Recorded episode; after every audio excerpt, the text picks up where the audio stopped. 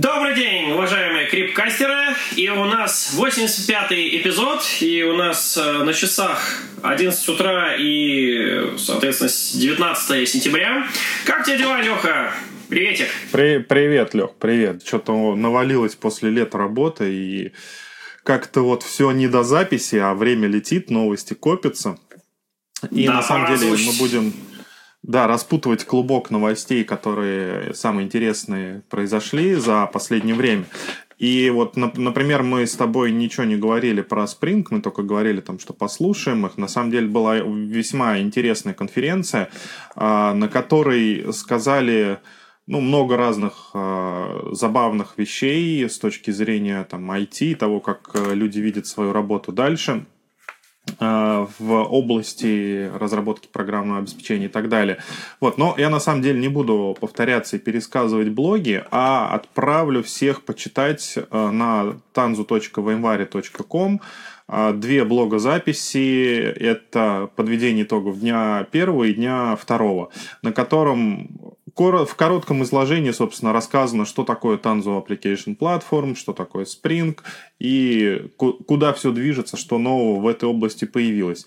Из, наверное, самого такого интересного и, как я сказал, забавного, это о том, что а, ну, помнишь, мы периодически рассказываем, что, там, что тот или иной облачный провайдер а, как бы тоже стал поддерживать платформу VMware, но раньше, если это была платформа VMware с точки зрения инфраструктурной части, то есть облачная платформа, а, все, что касается разворачивания там, виртуальных машин и так далее. Сначала появился а, VMC на AWS, то есть VMware Cloud на Амазоне. Потом появился, я уже забыл последовательность, в Азуре, потом в Oracle, потом в AliCloud. И сейчас такая же ситуация начинает происходить со Spring.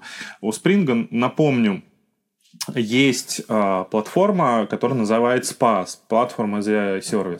То есть это уже не базовая виртуализация, это не контейнеры, это чуть выше уровнем, когда мы оперируем уже не э, инфраструктурой физической, ну, физической я подразумеваю виртуальные машины, да, сейчас, наверное, так вот все говорят, так, то есть не платформенной инфраструктурой, которая разворачивает, ну, на которой мы разворачиваем там базовую операционную систему и дальше настраиваем, устанавливаем софт. Это не контейнеры, которые тоже все равно требуют какого-то взаимодействия э, с платформой, с инфраструктурой, чтобы развернуть эти контейнеры, там, настроить сети и так далее. PaaS это уже уровень абстракции выше, когда разработчик изнутри своего кода может говорить, я хочу сервис там, базы данных, я хочу сервис load balancer, и дальше платформа, как раз та самая PaaS, самостоятельно разворачивает э, необходимые ресурсы, настраивает их и предоставляет уже готовый сервис. То есть человеку, который а, пользуется этим пасом, фактически ничего вообще не нужно уже знать о низлежащей инфраструктуре. Ну и вот такая штука стала поддерживаться на платформе Azure. То есть э, объявили о то, что появилась Azure Spring Cloud Enterprise Tier, то есть это на базе вот решения э, Spring, на базе Spring появилась вот такая штука в облаке Microsoft. А, ну, там есть а, куча всяких разных красивых, вот я смотрю, схемок, и CI-CD пайплайны можно строить, использовать различные дата-сервисы, а, и, ну, стандартные, там, типа MongoDB и Azure Cosmos DB, и балансировщики, соответственно, интегрированы сюда от Azure, но все это все равно крутится вот под эгидой Tanzu, под эгидой Spring и поддерживает большое количество уже готовых фреймворков, и программных фреймворков, и э, фреймворков для мониторинга, и фреймворков для, в принципе, разворачивания приложений. Такая вот а, интересная штука.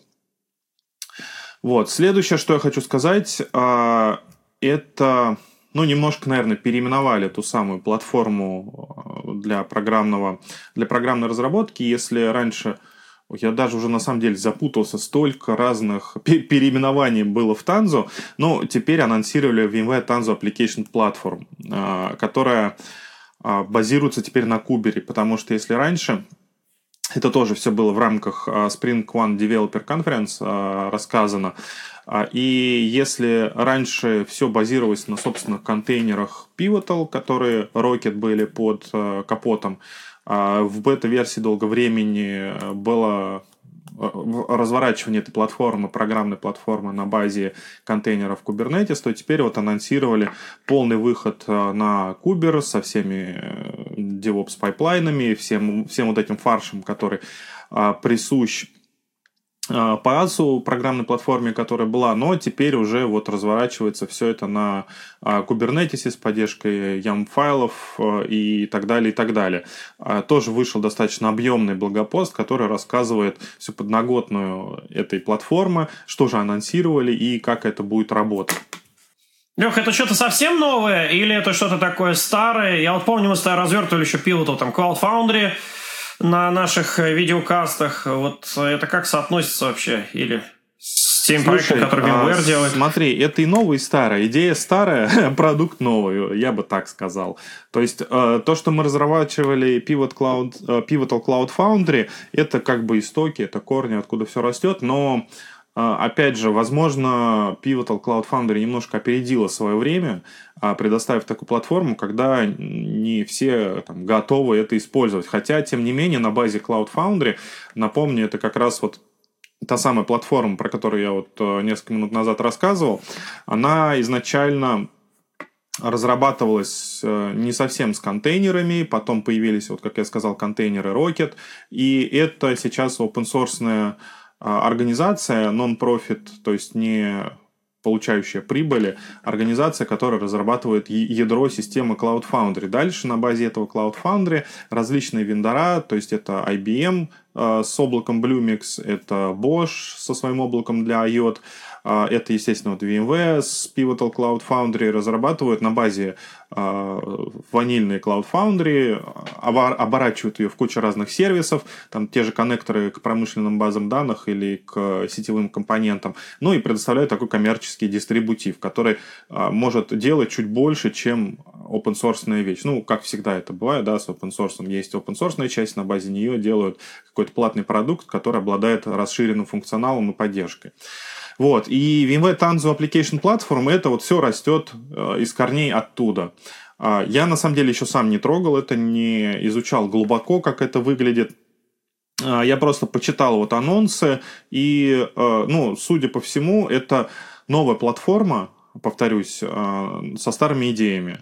То есть а, она вдохновлена вот этими вот идеями PaaS, Spring и тем, как это все работало, но поскольку вот старая платформа Cloud Foundry и так далее работала не на Kubernetes, а сейчас Kubernetes это топчик, ну и не только потому, что типа это хайповое такое слово, а потому что еще это удобно оркестрировать всей низлежащей инфраструктурой, э, разработали вот такую новую, можно сказать, в кавычках, платформу, которая позволяет э, идеологически делать то же самое, но на практике немножко по-другому выглядит, а может быть и сильно по-другому.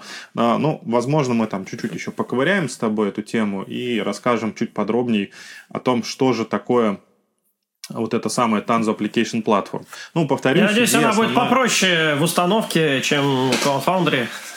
Да, я тоже надеюсь, и, скорее всего, благодаря Kubernetes как раз это будет сделать гораздо проще.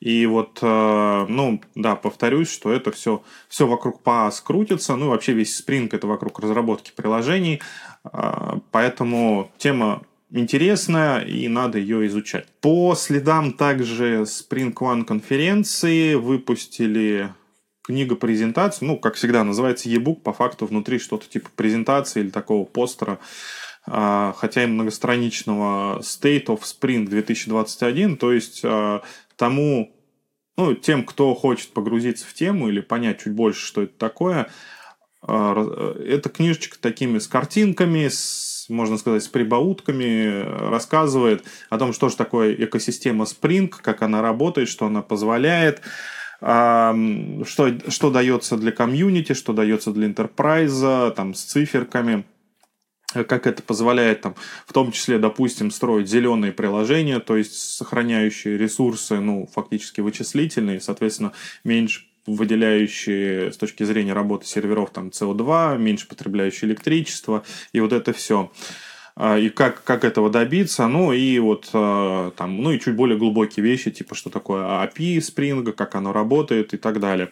То есть вот про все про это книжечка, ну, к тем, кому, кто хочет погрузиться в эту тему, а, а это, я думаю, что инфраструктурщикам тоже важно, чтобы понимать, как работают прикладники, то есть как это выглядит с точки зрения обратной стороны медали, обратной стороны баррикад, кому как угодно, как а, работают приложения, как они разрабатываются, чтобы а, ну, потому что в отрыве инфраструктуры от всего остального рассматривать, мне кажется, бессмысленно. Все равно надо понимать истоки и как работает само программное обеспечение.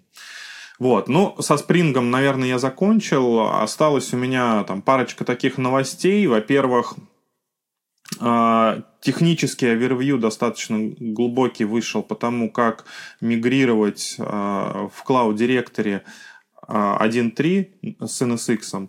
То есть перейти, там, ну, выпустили плагопост, выпустили утилиту миграции, как мигрировать со старого NSX на новый. Это важно сервис-провайдерам, ну и тем, кто работает с клауд-директором.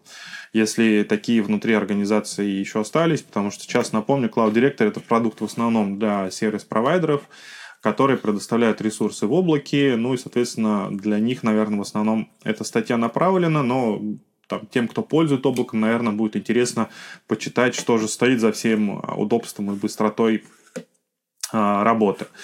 Вот я хотел тебе рассказать, Леш, на этот счет, что как раз э, на прошлой неделе ты стал говорить по поводу высокой загрузки. У меня еще выдалось параллельно обучение на наших э, курсах специализированных Wi-Fi. Ага, ага. И я шел вот на курс, который называется «Облачная инфраструктура и разработка современных приложений». И надеялся на то, что там будет такой глубокий забег э, в Kubernetes и в особенности развертывание Танзу, в особенности в использовании и так далее. Но по факту оказалось, что курс поделен на две части, и там очень большой упор на VRA на Veriwise Automation и плюс интеграция Cloud Assembly с ним и также интеграция с NSX. Я вот к чему хотел сказать uh-huh, uh-huh. в продолжении твоей новости. И вот э, на новом портале, который ребята открыли lifefire.solutions, и ссылочку вот я привожу, там я обратил внимание, что помимо курсов, помимо плана курсов, еще они выложили некоторое количество видео, а также так называемых iSIM, то есть э, такие пошаговые симуляции, когда человек взял отработал, э, снял видео, как э, там тыкать какие кнопки надо и как настраивать, а потом сделал это в виде такого интерактива, интерактивной презентации, чтобы можно было повторять за ним эти шаги и, ну, и изучать, как, как настраивать продукт. И вот на эту тему есть интересные вот, скомбинированные видео с симуляцией по интеграции как раз нового NSX, NSXT, с Everwise Automation, соответственно, использование там NSX Cloud, NSX Федерации построения и так далее. То есть много вот таких интересных вещей на стыке как раз э, вот для, для тех инфраструктурщиков, которые как раз, э, может быть, переехали с vCloud директора на Veriwise Automation, то есть продукт все-таки, инструмент, вернее, довольно-таки похожий, да, служит одной цели – и там занимаются интеграцией с новым NSX. Здесь есть вот такие довольно-таки практические, полезные видеотренинги с симуляциями на тему, как, как все это настраивается, как этим пользоваться. Ну, а также вот некоторое количество советов, как правильно там э, настроить э, Cloud Assembly, там эти самые действия ABX, ну, вот, теги. Ну, теги вообще отдельная большая тема подобные вещи. Посмотрите, неожиданно для себя открыл. Ну, хороший контент от инструкторов VMware. Вот, так что... Ну, круто, когда есть такие гайды, которые рассказывают по кнопочкам, куда нажимать. Раньше были VMware Evaluation гайды, угу, которые да, рассказывали на картинках, как э, попробовать тот или иной продукт, но тут надо было развернуть его у себя. Здесь, судя по всему, это такой гибрид, да, посмотреть, как работает продукт, и в, том, в то же время не надо ничего себе локально устанавливать. Ну да, это такой... Ну, фактически это видеоролик тот же записанный, только в нем ключевые шаги, а, проделываешь сам, ну и таким образом, наверное, лучше запоминаешь, что делаешь. Мне поэтому, наверное, не больше нравятся такие, такие форматы. Вот. Что у тебя еще интересного? Ну, последнее, что хотел сказать, что обновление прошло в VMware Cloud Disaster Recovery, и теперь э, изменился recovery RPO на Recovery Point Objective, objective до 30 минут, то есть теперь э, с таким временем можно бэкапиться резервироваться, наверное, в облако, я бы так сказал. Слушай, еще осталось на самом деле пару новостей, про которые я долго рассказывать не буду. А, ну, во-первых, первая новость касается маков. Наверное, не знаю, обсуждать ее будем попозже, когда будет релизы продукта. Но здесь двояко. Э, ты, наверное, слышал, да, уже обсуждали как-то в офлайне, что а, Apple, вернее, VMware перестал поддерживать а, свою среду виртуализации на последних Mac Pro. Это, с одной стороны, грустно, потому что Э, сейчас, ну, это, наверное, топовые мощные машинки, которые много где используются, и там ресурсов столько, что, ну, зачастую их как раз можно шарить между разными пользователями путем виртуализации. Все это происходит из-за того, что новые чипы M1 пока что не поддерживаются средой виртуализации VMware. То есть, несмотря на то, что на армии есть виртуализация уже, она тоже в полный рост продуктивной среде используется. Мы это видим в смартниках. И ESX на армии проект уже не первый год и даже не второй год. А, но, тем не менее, на чипах M1 пока что эта виртуализация работать не будет. Ну и, соответственно, на Mac Pro нового поколения тоже это работать не будет. На Intel пока можно использовать текущие средства виртуализации, но по слухам, просто у команды тестирования и разработки не хватает ресурсов на то, чтобы все это реализовать. А с другой стороны, интересной новостью является то, что бета-версия Fusion а, стала доступна ограниченному кругу заказчиков. А, бета-версия Fusion на M1 чипе. То есть, видишь, с одной стороны, вроде бы перестают поддерживать, с другой стороны, на M1 чипах виртуализация все-таки будет, и пока что есть вот как какие-то подвижки в эту сторону. Ну, я слышал про то, что вышел, а, вышел гипервизор в бета-версии под э, ЧПИ, под M1. Но я думаю, что это вопрос времени, Леш. Я думаю, что, понимаешь, уже Fusion у нас находится на какой-то очень далекой версии с кучей функционала. И поэтому повторить весь этот функционал вот на другой платформе, конечно, сложно весь его протестировать, отвадить. И, наверное, это потребует большого количества времени. Пройти весь этот путь, который прошел Fusion ну, на да, интеловском чипе. более выпустить это в продуктивной среде. Хотя, помнишь, мы с тобой уже обсуждали, что у Apple есть собственный движок виртуализации, Behave, который встроен в операционную систему, интегрируется там с железом Mac, и он работает вот более тесно, и более того, Apple а, перестала в какой-то момент сильно кого-то пускать в ядро операционной системы, и, соответственно, возможность использования других движков виртуализации, кроме как их родного, она тоже ограничена. А, я думаю, что в итоге все сведется к тому, что Fusion будет некоторой такой оболочкой над виртуализацией родной от Apple. Вот. Посмотрим. И еще одна Посмотрим. такая, да, последняя новость, тоже из разряда бета-версий и новостей. Это а, анонс а, тоже бета-версии для ограниченного количества заказчиков, интеграции решения а, NVIDIA с а, решениями Tanzu. То есть это была долгая такая история, то есть контейнеры вроде есть, но достаточно большому кругу заказчиков необходимо использовать не просто контейнеры, а использовать контейнеры с графическими адаптерами внутри. А, ну и здесь, во-первых, NVIDIA выпустила свою платформу эксклюзивно под работу на сфере NVIDIA AI Enterprise или AI Enterprise, если говорить э, на английский манер. Это специальная платформа, которая оптимизирована для работы в виртуальной среде именно сферы. Ну, за анонсом, опять же, ссылочку мы приложим о том, что это такое, подробнее рассказано на сайте NVIDIA, собственно. Вот. И, как я начал говорить, большая сложность в том, чтобы использовать графические адаптеры внутри платформы Tanzu. Потому что в виртуализации все немножко по-другому, и нельзя просто вот взять и прокинуть в контейнер а, графический адаптер, не перебивая его гвоздями конкретному хосту, конкретной ноде, там, конкретному поду. А, теперь же это становится возможным, а, так что, если заинтересованы, обращайтесь а, в российский офис VMware, мы поможем протестировать эту технологию. Есть ряд требований, как всегда, у бета-версии. Как минимум, это желание поучаствовать и возможность потестировать, но, тем не менее, такая вот интересная штука тоже выходит. Ну, все, здесь все, Лех, я передаю тебе слово. Да, ну что ж, э, давай немножко пройдемся по новостям end-user компьютинга. И, конечно, самой большой новостью за последние буквально вот полторы недели э, это будет выход Workspace ONE Access 21.08, версия для локальной инсталляции, ну, не только облачной, но локальной инсталляции. Это действительно большое обновление. И, в общем-то, у меня такое ощущение, Лех, что это релиз, над которым очень сильно постарались сотрудники отдела безопасности. Потому что я его лично поставил, посмотрел и а, могу сказать, что, с одной стороны, релиз стал функциональнее, то есть в нем появились э, всякие приятные, довольно-таки существенные бонусы. Ну, например, Э, Hub Templates появилась такая, шаб шаблоны для кастомизации, для брендинга э, портала в зависимости от того, какой пользователь на него заходит.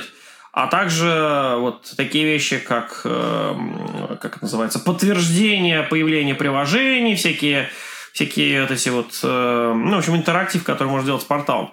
Вот это довольно-таки крупное обновление – с другой стороны, те шаги, которые на более старых версиях э, Workspace ONE Access проходили, э, скажем так, э, ну, я же пилотами занимаюсь больше, поэтому я стараюсь всегда упростить процедуру инсталляции. И поэтому вот я очень, как это, хорошо замечаю, что раньше, например, можно было просто ввести какой-то там пароль для рута, какой-то пароль для пользователя, поставить быстренько там коннектор методом копипаста кода, зашифрованного по Base64, сам ссылка на сам сервер и там какой-то самый случайный ключик. Вот это все быстренько закопипастить и развернуть продукт. Сейчас же добавили, во-первых, что нужно обязательно э, значит, к шиф... использовать шифрование, если ты подключаешь внешнюю базу данных – ну, то есть это сразу забег по сертификатами для подключения внешнего Microsoft SQL сервера. Ну, вернее так, его добавили как опцию, но вот когда я, например, ставил, то у меня почему-то эта опция, вне зависимости от ее включения, все равно требовала шифровать или защитить базу данных. Ну, вот. Во-вторых, э, коннектор теперь для того, чтобы поставить, нужно тоже сертификаты предъявлять. А, отдельно для Directory Services, отдельно для Kerberos. Сам конфиг э, коннектора стал защищенным. Пароли теперь не менее чем 14 символов. Представляешь, Леха, 14 символов надо придумать теперь со всеми, э, со всеми дополнительными этими примочками. Слушай, ну вот у NSX, например, э, пароль нельзя задавать коротким, и каждый раз там на всех пилотах и демонстрациях паримся с тем, чтобы придумать длинный пароль. Обычно два раза повторяем стандартный пароль. Ну вот э, и здесь такая же история. То есть, видимо, это такой общий тренд на безопасность. И Workspace ONE Access, конечно, его очень и очень, скажем так, символизирует. Но, тем не менее, помимо релиз Notes, э, вышла, конечно же, интересная статья отдельно про коннектор. Дело в том, что свершилось, опять же, то, что так долго ждали, это выход коннектора, который поддерживает VDI – Э, то есть э, постоянно у нас старая версия коннектора тянулась э, из-за того, что VDI новые коннекторы не поддерживали. Сейчас это вопрос отладили. Единственное, что интересно, Леха, то, что VDI поддерживается именно локальный. То есть вот Horizon Cloud во всех его ипостасях до сих пор требует, опять же, старый коннектор поставить. То есть если у нас VDI в облаке, а портал находится локально, и нам нужен этот коннектор. Коннектор вот надо ставить, опять же, значит, старенькой версии. Вот. Но у нас в России большинство инсталляций VDI локальные, поэтому для них, для таких вот заказчиков, коннектор этот придется как раз э, в пору. Э, ну и, собственно, это очень, очень долго мы все ожидали, потому что старый коннектор, конечно, имел всякие глюки в своей работе зачастую. Здесь это все, конечно, поправили. Вот. Э, ну и ну, я уже сказал, интересная статья есть от мобильного Джона на тему настройки коннектора, что он из себя представляет, такой некий глубокий разбор. Э, советую посмотреть, конечно. А, помимо этого, э, значит, я тут совершенно пропустил такую новость, она довольно-таки, ну, некоторое время назад вышла. Это инструмент по отрисовке топологии, который довольно-таки давно был у VMware, а, но был доступен только сотрудникам VMware, а также партнерам. А, это очень удобный такой инструментик вебовый на базе, так сказать, Java, JavaScript, который позволяет э, буквально накликав, э, какие компоненты нам нужны, где они будут располагаться в облаке или локально, и какие между ними там э, взаимосвязи, то есть нужно ли high availability, соответственно, компонентов предусмотреть или нет, вот это все натыкать.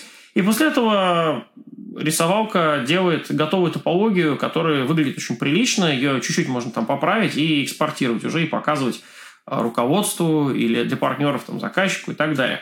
И вот это счастье, оно было доступно раньше только партнерам и VMware. Потом э, эту рисовалку закрыли, э, ее очень долго переделывали, видимо, она была взаимосвязана там с рядом внутренних порталов, ее оттуда отвязывали, и в итоге получилось, с одной стороны, значит, она доработанная, новая версия, с другой стороны, она доступна теперь вообще без регистрации. Вот по ссылке, которую я приложил Э, к нашему крипкасту, можно зайти, там попробовать ее в деле, посмотреть, насколько она классная. Поэтому, э, коллеги, пользуйтесь. Штука удобная. Вместо того, чтобы там, сидеть часами разрисовывать, как будет выглядеть ваша среда, да, виртуализация рабочих мест и управление там э, системами в этом в видео или в Draw.io или в подобных инструментах можно просто натыкать, а потом готовые быстренько поправить.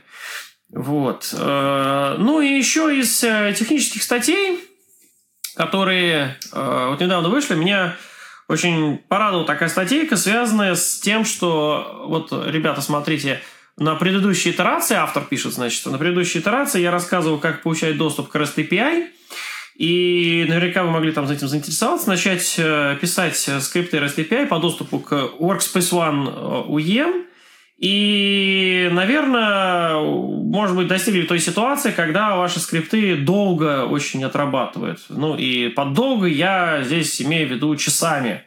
И я тут вспомнил, что у нас действительно есть заказчики, у которых уже на протяжении ну, некоторого времени развилась вот эта а, получил развитие вот эта тема со скриптописанием под Workspace ONE UEM до такой степени, что, в общем-то, наверное, они консоль заменили собой, эти скрипты.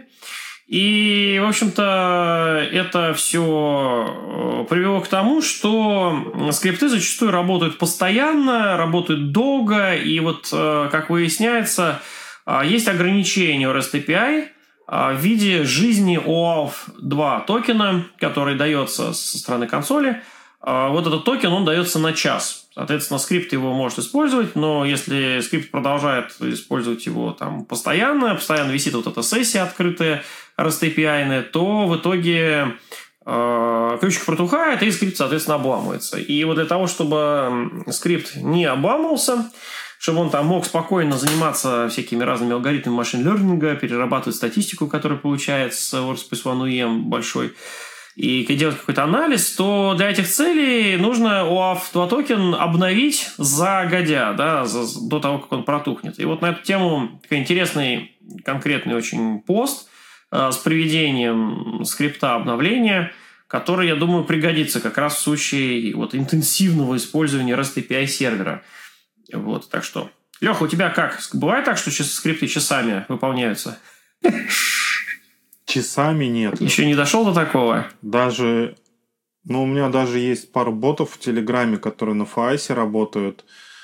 А, то есть, ну, function as a service — это следующая абстракция уже над PaaS. Uh-huh фаз, и даже выполняя сложные задачи, у меня нет таких задач, которые бы часами скрипты выполняли. Слушай, ну вот я когда занимался изучением машин-лернинга, там библиотек э, типа scikit-learn, и анализом значит, большого количества данных собранных, э, ну, я помню, там были выборки из разряда там данные собраны фаерволом, значит, stateful firewall, и попытка вычислить там трафик, э, соответственно, нормальный, легитимный от э, DDoS-атаки или от попыток там пароль забутфросить какой-нибудь и так далее. Вот и некое там предсказание, значит, э, растет у нас по количеству атак и не растет, то есть в процессе понимать, что происходит там с, с DDoS-атакой.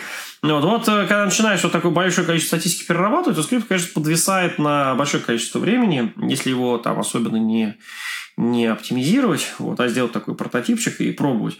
И вот я думаю, что как раз статистика собрана с огромного количества мобильных устройств или, или подробная статистика собранная с состоянием их э, жизнедеятельности, она тоже приведет к тому, что скрипты будут долго забирать всю эту REST API сессию в процессе анализа.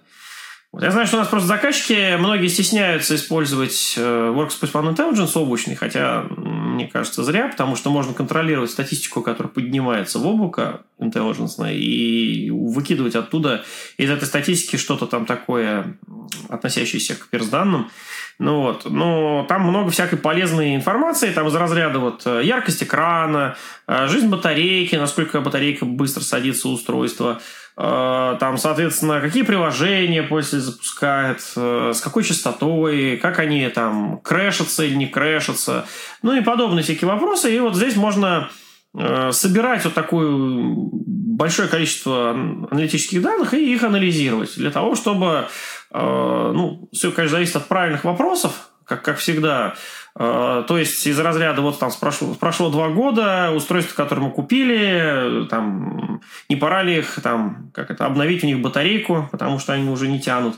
Вот. Ну, или, может быть, э, там яркость экрана, если мы уменьшим там, на 5%, то батарейку не надо будет обновлять еще годик, потому что тогда они будут есть меньше. Ну, и так далее. То есть, какие-то такие э, практичные вопросы можно задавать. Ну, и, конечно, для анализа нужно взять э, аналитику там за год, за два, проанализировать ее. И если мы это делаем скриптами в on то, конечно, это скрипт, который будет долго висеть, отрабатывать. Вот, и надо ему помочь, чтобы он не отваливался. Вот, ну что ж, Леша, у меня по новостям на самом деле все, и здесь осталось сказать про, конечно же, VMworld, который у нас грядет совсем скоро, и я пока еще не делал выборки интересных докладов, на которые хотелось бы там сходить, посетить. Ты, Лех, не делал такой выборки еще? Не смотрел? Нет, я не делал. Я смотрел список сессий. Ну, мне интересно все, что связано с машин-ленингом и облачной автоматизацией. Соответственно, я на эти сессии буду записываться и смотреть их. А, мы с тобой вроде как договорились вести трансляцию. А, обязательно. Ну, кейноутов. Слушай, Лех, я, конечно, опечален, что ты будешь смотреть Machine Learning. Это значит, что ты не посмотришь ни одной сессии с моим участием, потому что я там записан в трех сессиях по end-user компьютингу как э, человек, который будет там отвечать на вопросы назревающие. Одна, по-моему, сессия с Брайан Мэддоном, с которым мы интервью делали недавно в рамках летней академии. И пару сессий по этому, по Workspace ONE EM, по-моему, по Access тоже там на вопросы отвечать буду. Но ты все-таки заходи. И вы тоже заходите, слушатели наши. Зайду, поговорим, посмотрим. А, ну что, давай заканчивать и скорее монтировать ролик, чтобы зрители увидели наши новости. Да, давай. Всем пока-пока. Давай, пока-пока.